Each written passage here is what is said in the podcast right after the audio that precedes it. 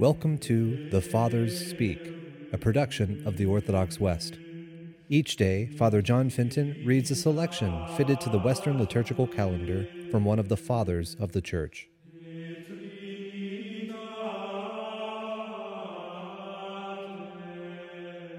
On this Tuesday within the octave of Corpus Christi, let us listen to a portion of a sermon by our Father among the Saints, Cyprian we see the sacrament of the Lord's sacrifice prefigured in Melchizedek the priest, as the sacred scripture witnesses, where it says, And Melchizedek, the king of Salem, brought forth bread and wine, for he was the priest of the Most High God, and he blessed Abraham. That Melchizedek was a type of Christ is testified by the Holy Ghost in the Psalms, where speaking in the person of the Father and addressing the Son, he says, before the day star I have begotten thee. Thou art a priest forever, according to the order of Melchizedek. This order, which had its origin in that sacrifice and thence has come down to us, consists in this that Melchizedek was a priest of the Most High God, that he offered bread and wine, that he blessed Abraham. For who is more truly a priest of the Most High God than our Lord Jesus Christ? He who offered a sacrifice to God the Father, and offered the very same that Melchizedek had offered, that is, bread and wine, namely, his own body and blood. And as to Abraham, the blessing given to him so long ago was intended for our own people.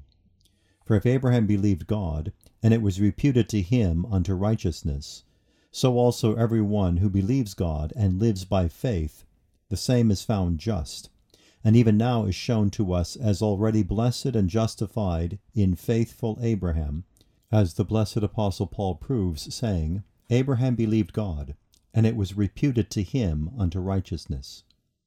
And so realize that they who are of faith, the same are the children of Abraham. The Scripture, foreseeing that God would justify the Gentiles by faith, announced beforehand to Abraham that in him all nations should be blessed to the end that this blessing of Abraham by Melchizedek the priest might be duly solemnized, we read in Genesis that it was preceded by a symbolic sacrifice consisting of bread and wine. Completing and fulfilling this sacrifice, the Lord offered bread and a cup of wine mixed with water. And so he who came to fulfill all prophecy fulfilled in very truth what the symbol had typified.